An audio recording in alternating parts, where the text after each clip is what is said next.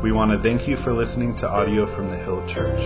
We exist to glorify God by declaring the gospel of Jesus Christ through our lives together. If you would like to learn more about our ministry or donate online, please visit us at thehillsd.org. We're going to have Nathan, Allie, and Haley please come on up.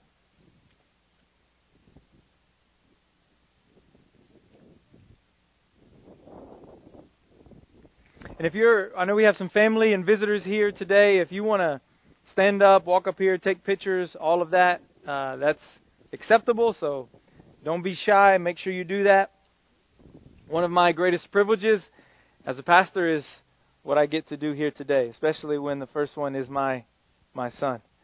So I'm really excited today. I'm glad you guys are here, and I want you to know that when we at the hill, when we put people under the water, we we celebrate with them and their union with Christ, and we don't do that by quietly sitting there and observing. We do that loudly. We celebrate. All right? Amen? All right, so Nathan's up first. He's going to share his testimony with us, and then we're going to baptize this brother. Get a little closer there, Nate. My name is Nathan Steele, and I'm 13 years old. I grew up in a Christian home. My dad is obviously a pastor. I went to church on Sundays, attending things like Awana. In 2017, my family moved from North Carolina to California to plant the Hill Church. Moving to California opened my eyes that my parents were willing to give up almost everything that we had for the sake of the gospel. When moving to California, I began questioning if I was a believer. Before I was a Christian, I sort of just went with the flow. I just assumed I was a Christian without giving it a lot of thought. Thought. From going to church as a small kid, I knew what sin was, but as I got older, I became more aware of my sin and my personal need for a Savior. One day on the way to the barber shop, my dad and I were talking about Jesus. He began asking me questions about Christianity. I was able I was able to answer almost all those questions, but when he asked me if I was a Christian, I just didn't know. That's when I realized I wasn't actually a believer. It was then in the parking lot of a barber shop that I re- that I repented of my sins and received Christ. That was just over a year ago now. Now that I have Christ, I feel contentment knowing that He is with me even through hard times, especially with dealing with the death of my grandpa. I'm here today to say that I've accepted Christ as the Lord and Savior of my life, and I want to live for Him. I want to thank all my family and friends who support me in my walk with Christ, especially for my dad, helping me lead me to Christ and helping me grow in my faith.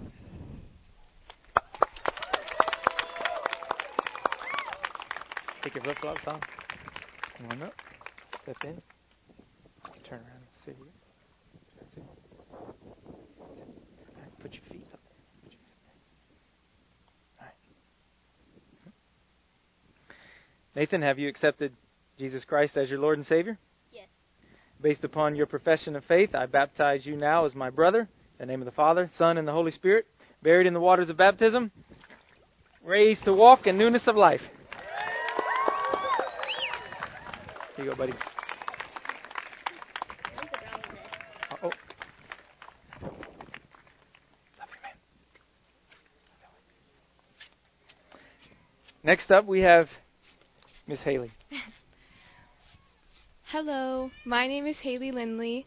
I'm 17 and I'm born and raised in San Diego. Before my relationship with Christ, I never even fully understood who Christ was. I went to church with friends and family occasionally growing up, but never stood nor received the gift of the gospel. Before accepting Christ, I definitely felt lost and unsure of myself and my life, but was the type of person to put that all on myself, thinking that I had the ability to do so. School and the grades I got were my life. It was the most vital thing in the world for me that I thought would bring me the ease and satisfaction I was longing, when in reality I would constantly be left feeling overwhelmed. Money was also a huge desire for me as well. Something I would often think about is that I have to graduate college and immediately get a high paying job to live a happy and fulfilling life. These are two of the many reasons why I need Christ and His grace because without Him I'm broken.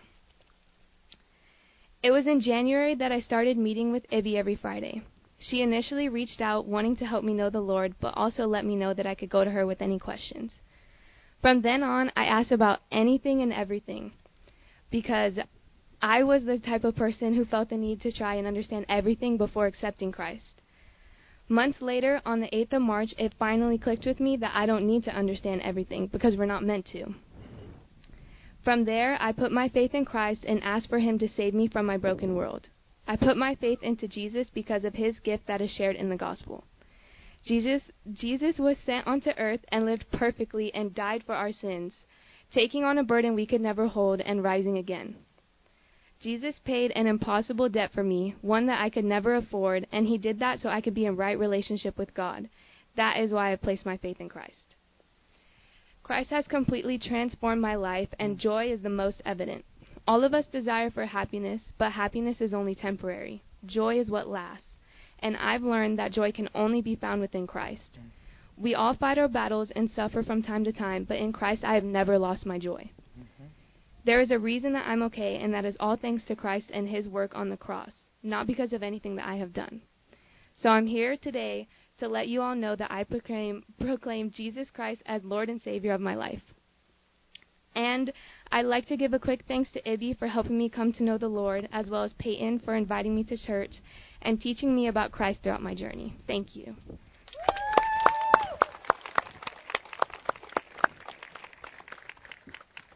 Go fix them. Face that way first. There you go. There you go. Haley, have you accepted Jesus as your Lord and Savior? I have. Based upon your profession of faith, I baptize you as my sister, in the name of the Father, Son, and the Holy Spirit, buried in the waters of baptism, raised to walk in newness of life. Watch your step. Amen. I'm proud of you.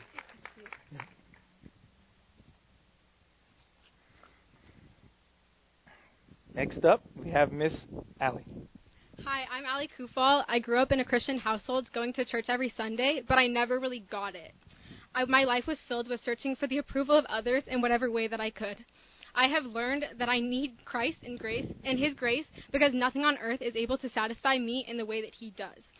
Whether that's having the right job, going to the right school, or trying to find that love in a relationship, nothing is ever going to be good enough. My identity was constantly changing, trying to please those around me. I finally got it around Easter. Mm. On Easter, I remember sitting in the family room, watching church, and feeling for the first time what Jesus did for us. Going to church my whole life, I've heard the story countless times, but I never understood the sacrifice of God sending down his only son, Jesus, to live a perfect life that none of us could live, knowing that Jesus' life was going to end in death on a cross to save all of us, including me, from my sins. I would hear that and not really think much of it, but when thinking about it from the perspective of a parent or a nanny in my case, everything w- was so different. I felt I felt it differently. I actually understood that with the sacrifice of Jesus dying to forgive me of my sins came a relationship that required time and effort, and that wasn't just when it was convenient for me or to check off a box. It was it's a it's a relationship to do every single day. There have been seeds throughout my story that have helped me get to where I am, but I no longer had any excuses to not actively choose to be in a relationship with God through His Word, prayer, and community. I am content with where I'm at. I've had a migraine since November 19th of 2018, meaning I'm in constant pain 24/7 every single day. Not for a lot of my migraine journey, I was content I wasn't content where I was, constantly trying new medications or doctors not being okay with being in pain. I didn't think that I deserved to suffer. But over the last few months, I've become content with where I am, and as crazy as it sounds, I'm okay if I'm going to be in pain with this migraine for the rest of my life. I have learned that it is a privilege to suffer for God. I have a sense of peace in where I'm at. I'm not fighting God, but trusting that we're doing this together as a team. I have constantly looked for the approval of others, even changing parts of who I am as a person to be accepted, but now I'm sure in who I am and my identity in Him. I don't need the approval or love of friends or a boyfriend or family. He is enough. So I'm here today to let you know that Jesus Christ is my Lord and Savior. I want to thank God for the people that in my life that brought me to the Hill Church and helped spark my relationship with God. I want to thank Whitney Johns for meeting with me each week, allowing me a space to be open and ask questions, and also Whitney Salmons for meeting each week, learning and growing together. Also, my community group. Even when I'm not sharing, I'm learning so much from each one of you, and you have all been such an example of what it looks like to be in community and walk together in the Lord.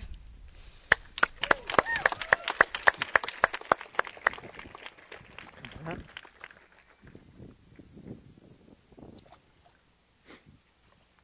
Seat there. There you go. And turn and put your leg All right, Ellie, have you accepted Jesus Christ as Yes, your Lord I- and Savior? Yes, I have. She's excited. I like it. Based upon your profession of faith, I baptize you as my sister. In the name of the Father, Son, and the Holy Spirit, buried in the waters of baptism, raised to walk in newness of life.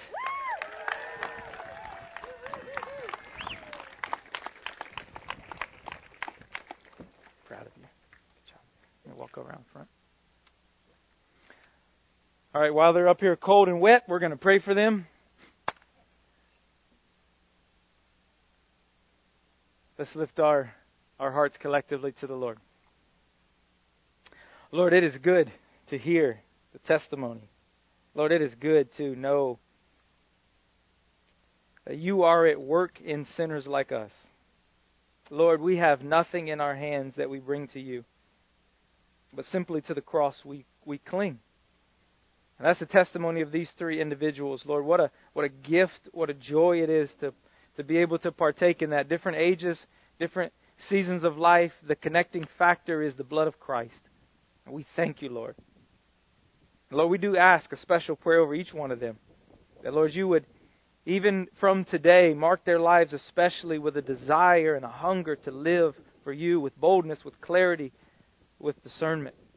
Lord, help us as a church to lean in even more.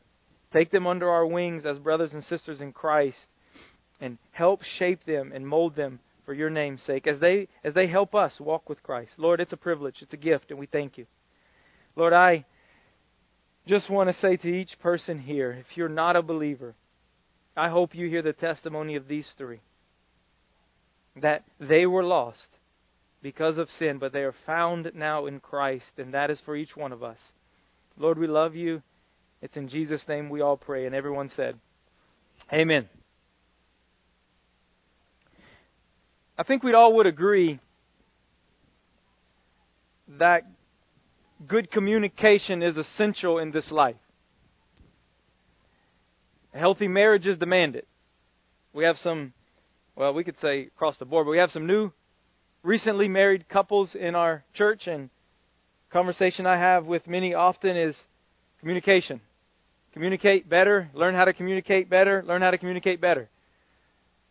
It's it's essential to uh, a healthy marriage, and good parenting can't be done without it as well. Really, all areas of our our life, relationships have to be uh, guarded and kept by good communication. And breakdown in communication can cause serious problems. For instance, this may or may not have happened, but there was a time when my wife and I's communication broke down and caused us both to leave, to head off to work, with our oldest son still in the crib. Each of us assuming the other was taking him to daycare.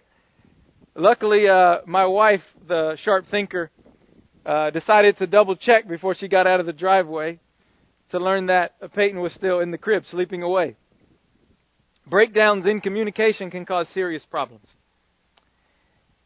And as we enter into the book of Hebrews, we're going to we're looking at the first 3 verses this morning. Breakdowns in communication can be significant in terms of our physical life, but we all suffer from an eternal breakdown in communication with God. God is holy.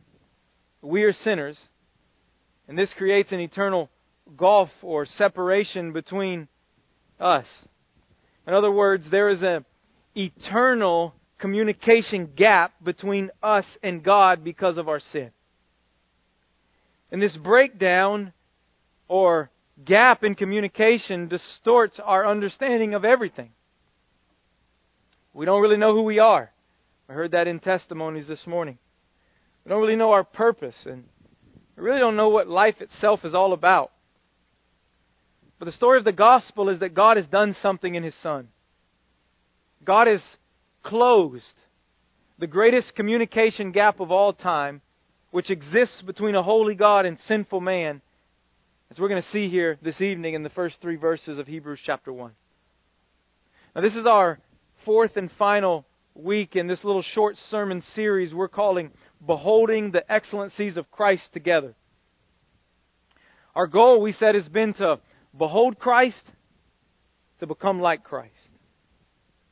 And this evening, we want to behold the excellencies of Christ in his, in his revelation or his communication to us from Hebrews chapter 1. And I think you have a main idea on your, on your, on your notes there. If you don't have it, I'll read it to you. But I want to kind of unpack this idea that becoming like Jesus demands beholding him as the Father's full and final communication to us in the gospel. Becoming like Jesus demands beholding Jesus as the Father's full and final communication to us in the gospel. Hebrews chapter 1, I'm going to read the first three verses.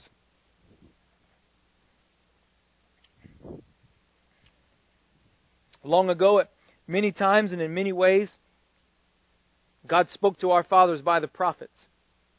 But in these last days, He has spoken to us by His Son whom he appointed heir of all things, through whom also he created the world. He is the radiance of the glory of God and the exact imprint of his nature, and he upholds the universe by the word of his power. Making after making purifications for sin, he sat down at the right hand of the majesty on high, having become as superior, as much superior to angels, as the name he has inherited is more excellent than theirs. Let's pray. Lord, we transition now from singing, Lord, hearing the testimony of three and baptizing them. And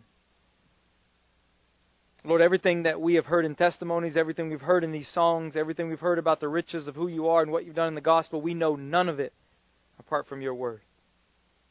We know none of it apart from your Son. So, Lord, now in these next 30 so minutes, guard our time, guard our hearts. Help us to hear from the Word, to see the Son as your full and final communication to us in the richness of the gospel. In Jesus' name we pray. Amen. Now, the book of Hebrews leaves really some important unanswered questions. And for one, we don't really know who wrote the book. There's theories and arguments that abound. Uh, some more persuasive than others, but honestly, we really don't know. And because of this, we, we can't be all too sure regarding its exact dating. And given the, the allusion to temple worship and the sacrificial system, without any mention of, his, of its destruction, which we know took place in 70 AD, it's safe to conclude it was written prior to that time, but we don't know the exact dating of it. We also don't know the exact type of writing, or maybe we might call the genre of this writing. While it includes some parts of a letter, it's not really a letter. It's missing some major components of that. Its rhetorical flavor uh, really has led many to understand it as a, a sermon of sort, or maybe we could call it a sermonic letter. But while the, the style and nature of the letter may be up for debate, its meaning and content are not. Hebrews is organized around key warnings and exhortation encouraging Jewish believers to endure through the midst of persecution. There was a, a present danger of turning back from following Jesus and going back into their old Jewish religion. Throughout, uh, you will find exhortations about not forsaking to gather together and warnings against uh, falling or drifting away from the faith. And the logic and reasoning for endurance is straightforward Christ is better. He is the fulfillment of the Old Testament religion. He's the culmination of God's redemptive purposes. He is God's Son who provides a, a better hope, a, a better covenant founded on better promises. He is the better sacrifice, guaranteeing a far better inheritance. Jesus is the best God could send, and He's the best God could give us. In Jesus, God has spoken clearly, fully, and finally. He has forever closed the communication gap between God and man. And these opening three verses of Hebrews comprise somewhat of a, we could say maybe a, a condensed table of contents for the rest of the letter. And it really provides us with three essential truths which are unpacked through the rest of this letter here concerning Jesus that I want us to consider as we close out this sermon series. I'm going to walk through them for us in these three verses. And the first one is, is this Jesus simply that Jesus is the voice of God that we must, that we need to listen to. Now, if you've been here the last few weeks, this opening phrase, long ago or in the past, should ring with a note of familiarity. Similar to our text that we've looked at in 1 John and Colossians, the author of Hebrews begins by taking us back to the beginning of our Bibles to make clear that the good news of Jesus didn't begin with his birth in Bethlehem. It began long ago, as it says. The sending of the Son of God was simply the, the culminating act of God's drama of redemption, which started in the Garden of Eden. And God's voice has been the active agent in his redemptive story. Long ago, at many times and in many ways, God spoke to our fathers by the prophets, it says. This opening verse really does highlight a, a rich theological truth to the Christian faith that we most often take for granted. The God of the Bible is a, is a speaking, communicating God. From the opening verses of Genesis to the final pages of the book of Revelation, God's voice remains central. Francis Schaeffer famously said, The infinite personal God, He is there, and He is not silent.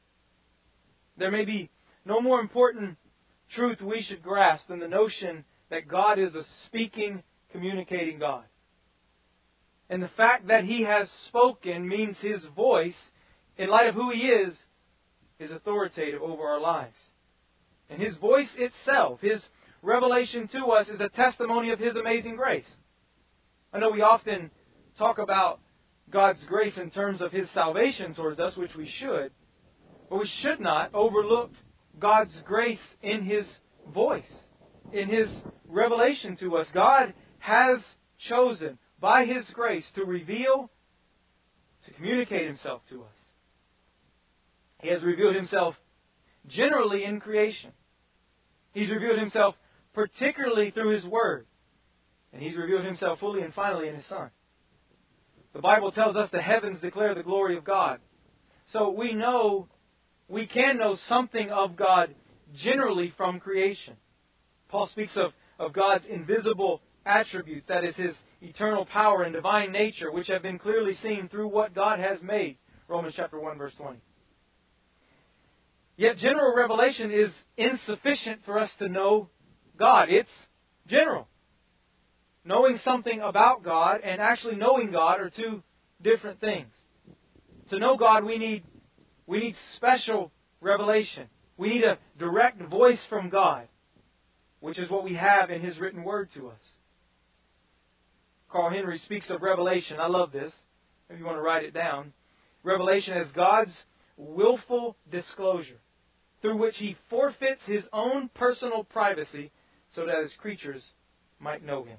God's willful disclosure, through which he forfeits his own personal privacy so that his creatures might know him. And God has disclosed himself, as the text says, at many times and in many ways throughout history. He has spoken through dreams and visions by inspiring scripture. He's even spoken through the mouth of a donkey. But in all of this, what has been preserved for us is the inerrant record of God's Word and its faithful transmission to us as His people. God spoke in the past through history, through Psalms, through Proverbs, and through prophecy in the Old Testament. All are true, for all come from the author of truth. But here's the important fact.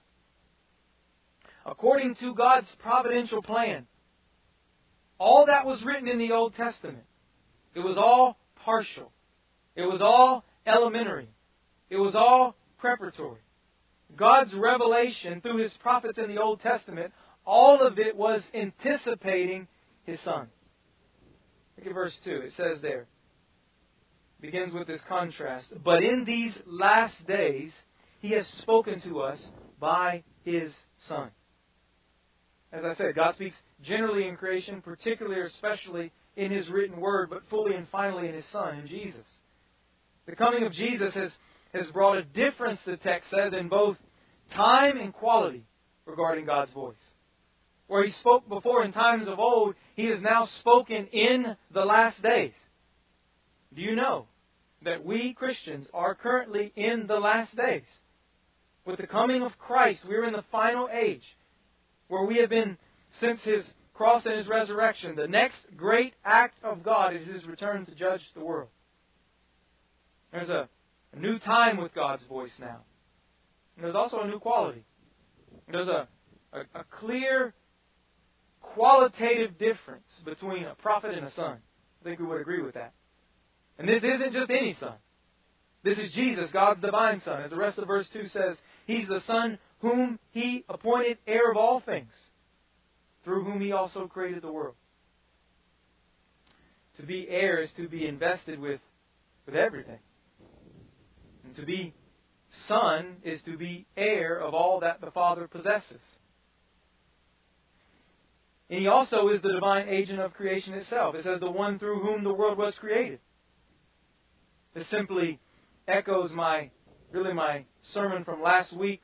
We read from Colossians chapter 1 verse 16 where we saw how all things were created, speaking of Jesus, by him, through him, and for him. All creation finds its purpose and meaning in Jesus. God has spoken through his Son, and we must listen. So, do you see the, the qualitative difference here of God's communication to us in Christ? And do you see how powerful this argument would have been for the Jewish believers experiencing persecution at the hands of, of other Jews for the sake of their faith in Christ? The author is saying, look, it's one thing to believe the word of God spoken to us in the prophets of old. It's altogether different to believe the word of his Son the heir of all things, the one through whom God created the world, and the one who, in fact, the entire Old Testament is finds its fulfillment in. All of God's communication in the past finds its true voice in Jesus. Therefore, his voice can be trusted. Jesus will make good on all his promises. We can rest assured of that. All things are in subjection to him. This is what it means to be the heir all resources, all assets, all power, all dominion, all authority is subject to Jesus. It's all been given to him. He's the heir of all things, and all things are created by him, through him, and for him. Therefore, we can rest assured he will make good on all his promises. His voice is true. His voice is sure. His voice is steadfast. So, why is this important? It's important because when we read that God will remove our sins as far as from the east as from the west, we know it's true in Jesus. When we, when we read Joshua who says, Be strong and courageous, do not be afraid, do not be discouraged, for the Lord your God be, will be with you forever. Wherever you go, we know it's true in Jesus. When we read, For I know the plans that I have for you, declares the Lord, plans for good and not for evil, to give you a future and a hope, we know that that future and that hope is true in Christ. And when we read, Blessed are the meek, for you shall inherit the earth, we can take that promise to the bank. When we read how nothing in all creation will separate us from the love of God in Christ Jesus, we can take that to the bank. Jesus is the Son. He's the heir of all things, the one through whom all things were created. Therefore, we must, we should, we have to listen to His voice. He makes good on all his promises to us. We listen. God has spoken fully and finally in his Son. This raises a question for us. It's worth reflecting on here, but it's worth reflecting on more when you leave here tonight. What voices? What voices do you tend to give your ear to?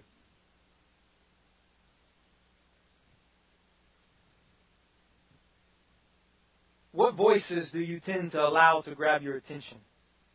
Because who or what you listen to most is the authority over your life. The voices you give your ears to, they are discipling you. And look, 2020, it's been marked by a lot of things, but it's definitely marked by competing voices. We are constantly being bombarded by competing, polarizing, loud, conflicting voices.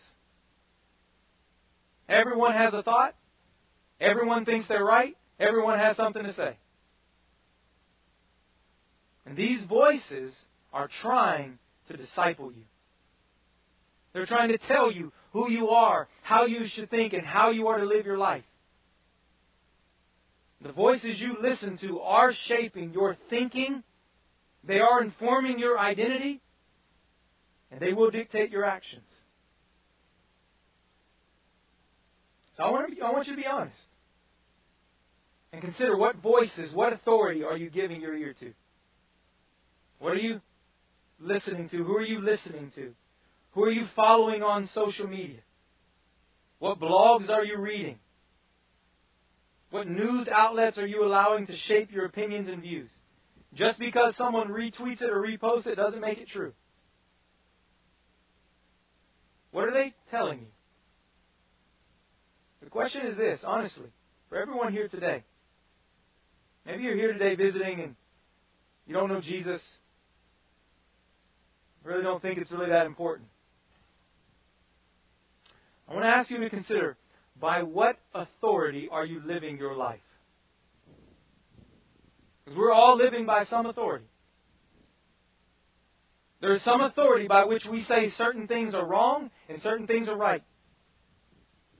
By some authority, we judge things. The question is, who or what is that authority? And is it true? God has spoken fully and finally in His Son. We're to listen to Him. For His promises can be trusted. What He says is true. What He says is trustworthy. What He says is right. You know, when you follow most of these blogs or articles you read on social media, if you follow them long enough, you get to the end of them, and guess what you find out? The dude who wrote it with so much authority or so much uh, so much certainty in his article, he's got no authority to back it up. He probably wrote it from his mom's basement. It is being tweeted and reposted as if he knows everything that's going on in the political spectrum and everything that's going on in the world. Listen to me. Jesus' voice is authoritative. He's the divine Son by which, through whom the whole world was created. He's the heir of all things. He can be trusted. We must listen to him. This is what it means to be a Christian. the question is, are we listening to God's voice found in His Word through His Son? We must listen. We must obey the voice of God found in His Word. Jesus is the voice of God we must listen to. But Jesus is also the Son of God we must see, we must behold. Verse 3 really centers our thoughts on the character and nature of the majesty of Christ. In verse 3, we see how Jesus is the, the divine healer, uh, the, the divine revealer. He's the divine character, and he's the divine sustainer. Look at verse 3. It says, He is the radiance of the glory of God and the exact imprint of His nature. And He upholds the universe by the word of His power. Jesus is the divine revealer. He's the radiance of the glory of God. This word radiance speaks of, brightness or, or visual manifestation.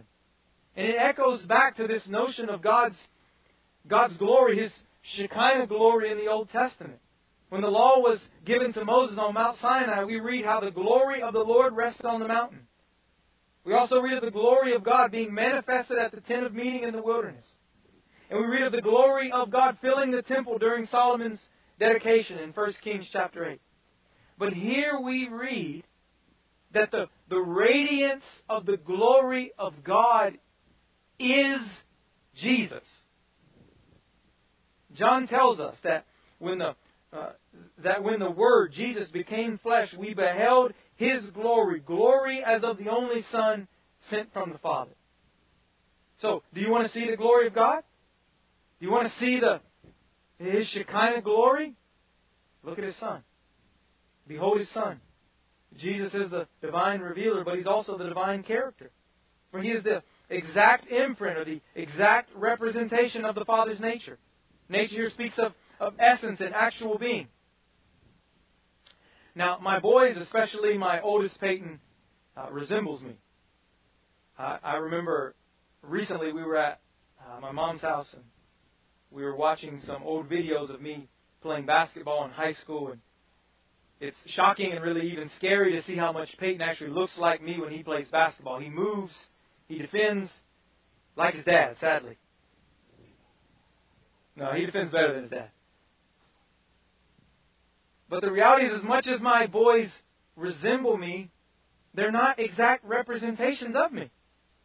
No human son is the exact representation of their father. However, this verse says Jesus is the exact imprint of the Father's very nature. Jesus bears the very stamp of the Father, of God's nature. And this reality again gets us back to the triune nature of our God. While Jesus is the Son, he is not less God than the Father. They share an equal divinity. Again, my southern slang again, I'll give it to you again. I like it. All that makes God God, Jesus God. He is the exact imprint of the Father's nature. He's the divine Son. He's also the divine sustainer. It says, and if he upholds the universe by the word of his power. As we saw earlier, Jesus is the divine agent of creation, the one through whom the world was created, but Jesus is also active in sustaining all that he created. Currently, right now at this moment, the Bible says the Son of God is sustaining all things. He is keeping the planets in orbit and universe on track. Our existence is, is based upon the continuance and constancy of, of many or certain laws. Just imagine for a moment what, what would happen if Jesus suspended his sustaining power right now. If gravity ceased to exist or it was suspended just for a few seconds, we'd all perish. If the Earth's rotation slowed just a bit, it'd be a disaster. If the distance of the sun was changed slightly, we would all die. A bit closer, we all burn up. A bit further away, we all freeze. How does the universe stay in this kind of precise balance? The Son sustains it all. And notice, he does this by his authoritative and effective word of power, literally his powerful word. He does it all without effort.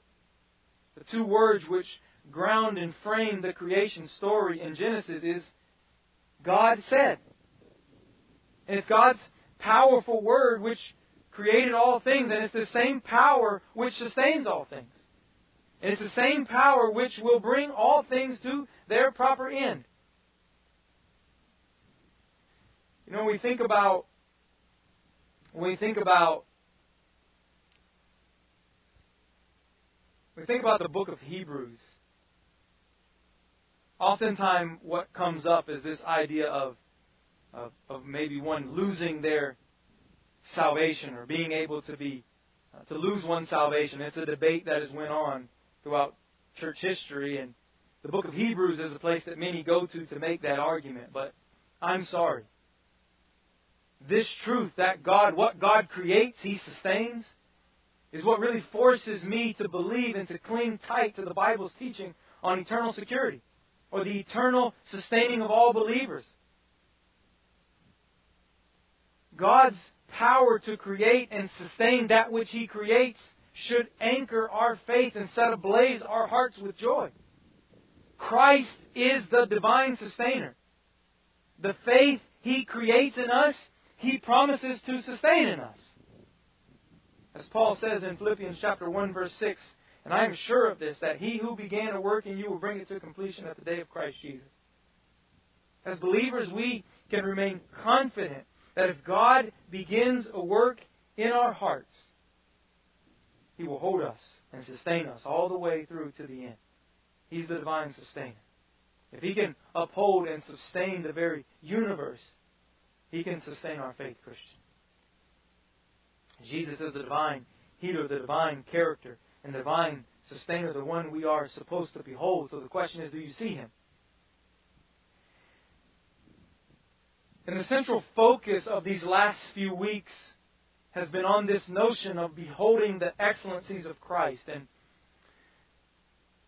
that concept of, of seeing or beholding Jesus, while it, it can, it may seem simplistic, it's essential to our Christian walk. And it's a reality that was not lost on the part of the author of, the, of Hebrews. For he knew these Jewish believers were being tempted in the face of persecution to turn back. They were being tempted to walk away. They were discouraged and defeated. They were tired and scared. They were ready to give up. They were giving their ear to all the wrong voices. They needed to hear God's voice through His Son. But to do this, they had to see Him truly. They needed a right perspective, as each of us do. Look, I, I, uh, Mount Helix is, is pretty impressive. I catch myself often gazing up at it while I drive by, especially on clear mornings. And you know, while it's impressive when we look from down here up to Mount Helix, it's altogether different if we climb it, which I often do, and stand at the top of it and look out down over things. Because from the top of Mount Helix, you can see La Mesa. On a clear day, you can see La Mesa in relation to downtown San Diego, downtown to the Coronado Bridge. You can see El Cajon. You can see National City. You can see Chula Vista on a clear day. You can see Mexico off in the distance. There's a perspective you just can't get from down here, which exists from up there. Brothers and sisters, that's all we've been trying to do these last four weeks with this sermon series. We don't want to simply look up at Jesus from the midst of our struggles in this season in our life. No, instead we want to want to climb up and we want to stand the top of these breathtaking passages concerning Jesus and His majesty and His glory, and then I want us to look back and to gaze upon our lives from them. It should bring perspective to our lives. To behold the excellencies of Him and allow that to shape the way we're seeing everything else. The way we're seeing ourselves, the way we're seeing our struggles, our disappointments, our anxieties, our worries, and every single thing happening today around us. We need to behold Jesus in all His glory and all His majesty and allow that to shape our lives. He is the radiance of the glory of God. He is the exact imprint of the Father's nature. Jesus is the author of truth, the fountain of goodness, the perfect expression of love and mercy. We must behold him if we're going to truly listen to him. I think by verse 3, the author of Hebrews is challenging his readers and really challenging us as to our sight. He's challenging them as to what they are beholding. He's challenging them as to what is captivating their eye gate. Is it the persecution and the difficulty and the things that are going on? Or is it Christ? What's captivated ours? What are we beholding? For when and only when we see Jesus truly, will we be able to understand everything else rightly. We must behold Jesus and listen to Jesus, for He and only He has accomplished what we ultimately need, which is what brings us to the last little section here in our text in point number three. Jesus is the voice of God we have to listen to. Jesus is the, the Son of God we must behold, and Jesus is the work of God we must trust in. Our attention now turns from who Jesus is to what He has done. We move from the person of Jesus to the work of Jesus. We move from the king himself to his office and administration. We see him truly. We can trust in him rightly. One preacher points out if our greatest need had been information, God would have sent us an educator. If our greatest need had been technology, God would have sent us a scientist. If our greatest need had been money, God would have sent us an economist. If our greatest need would have been pleasure, God would have sent us an entertainer. But our greatest need was forgiveness. And God sent us a Savior, His Son. We need forgiveness and we need cleansing from our sins. And the second half of verse 3 points out look at it. After making purifications for sin, he sat down at the right hand of the majesty on high. Jesus made purifications for sins. Jesus did something. He did something. He accomplished something. He acted to provide the means of bringing about our purification. And only He could do it. Jesus does for us what no prophet or anyone in the Old Testament could ever have done. No apostle or even an angel from heaven could ever do what Jesus did. Jesus did what only Jesus could do. That's the testimony of these three today. As the divine Son of God, He took care of sin. And the word here, purification, it speaks of cleansing or purging or purifying. We have to know. We hear the testimony of the Scriptures. And we see the true person of Jesus. We see Him rightly, we're able to see ourselves truly. And what we see is that we're sinners. We need cleansing. Your greatest need and my greatest need is the forgiveness of sin. And the language of purification here helps us understand the nature of sin. Sin is not just wrong thinking. Sin is not just bad decisions. Sin is corruption. Sin is defilement before a holy God. Sin requires cleansing and purification. Look, this was not a new concept for these Jewish believers. The Old Testament taught this. They had a, an intricate sacrificial system that they would have been a part of since a young child growing up. They knew this. They understood they needed cleansing for their sin. But the author of Hebrews is communicating something so rich here. They can't turn back to the old Jewish way. They can't turn back to the old sacrificial system for cleansing. For it was temporary cleansing. Jesus has come to bring true cleansing, real washing, eternal purging from sin through his death upon the cross. Jesus is the full and final act of purification for sin. Hebrews chapter 7, verse 27, speaking of Jesus, we read, He has no need, like other high priests, to offer sacrifices daily, first for His own sins and then for those of the people, since He did this once for all when He offered up Himself.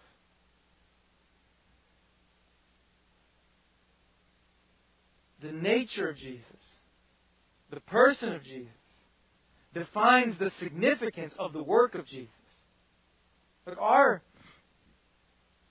our purification is not based on the blood of bulls and lambs. It's based upon the precious blood of Christ, the eternal Lamb of God, the divine Son. He is our offering. He has made purifications once for all by laying down his life upon the cross. And his eternal work of purification has resulted in a triumphant conclusion. The text says, he sat down at the right hand of the majesty on high. The right hand is the, the side of power. Jesus, the perfect high priest, he took a seat. He sat down. His work is complete, it's finished. The priest in the Old Testament never sat down. His job was never complete. Their administration was ongoing and continuous. It went on and on. But not for Jesus. He sat down at the right hand of God. Hebrews chapter 10, verse 12. Uh, Hebrews chapter 10 alone really double clicks on this idea and opens up the riches of Christ's sacrifice for us. But chapter 10, verse 12, he says, But when Christ had offered for all time a single sacrifice for sins, he sat down at the right hand of God. Jesus is the, the finished work of God. He sat down. He must be trusted eh, And as we finish up this sermon series, Beholding the Excellencies of Christ, beholding Jesus, so that we can become more like Jesus. We have to see Jesus. We've looked at him in John chapter 1 through his incarnation. We looked at him in Philippians chapter 3 through his amazing humiliation. He came, became one of us, and died upon a cross that he might be given the name above every name. We saw him in Colossians chapter 1 through the supremacy and sufficiency of the Son. And we see him here through this final word from the Father to us through the Son. I want to say to you today if you don't know Jesus, God is speaking to you loudly in His Son. He's speaking to you with, with words of grace. He's speaking to you with words of mercy. He's speaking to you with words of love. He's speaking to you with words of forgiveness. You are a sinner. And because of your sin, there is a, a deep chasm, a large communication gap between you, a sinner, and God, a holy and righteous God. And God has sent His Son, Jesus, to bridge that gap. He sent you His,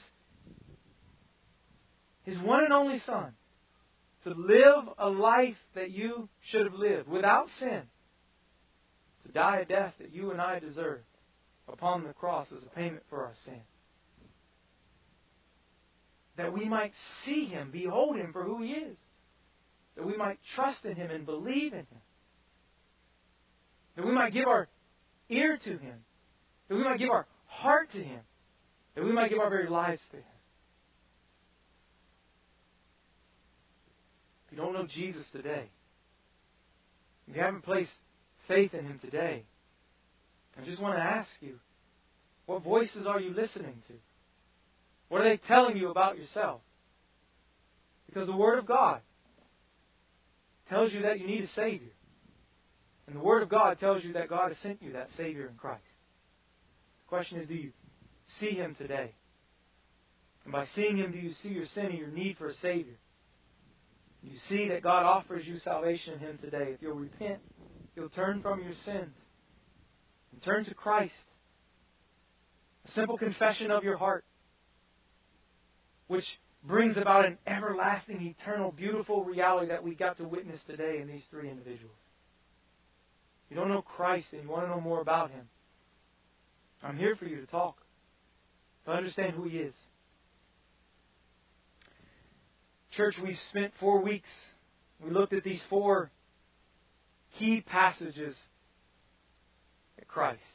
These really mountain peaks in the New Testament of Jesus and they've hopefully pulled your eyes back to Jesus, to see Him, to see who He is, and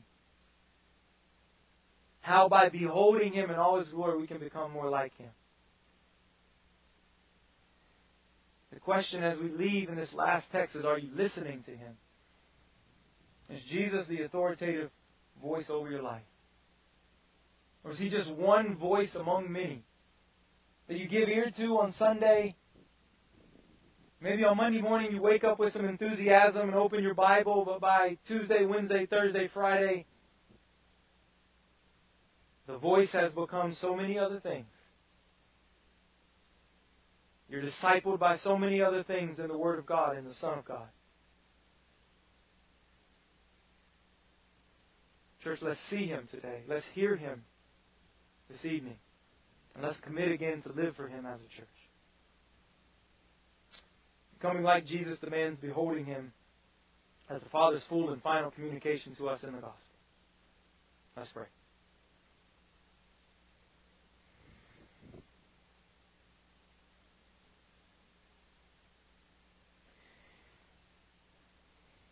Great God in heaven, we we we finish another sermon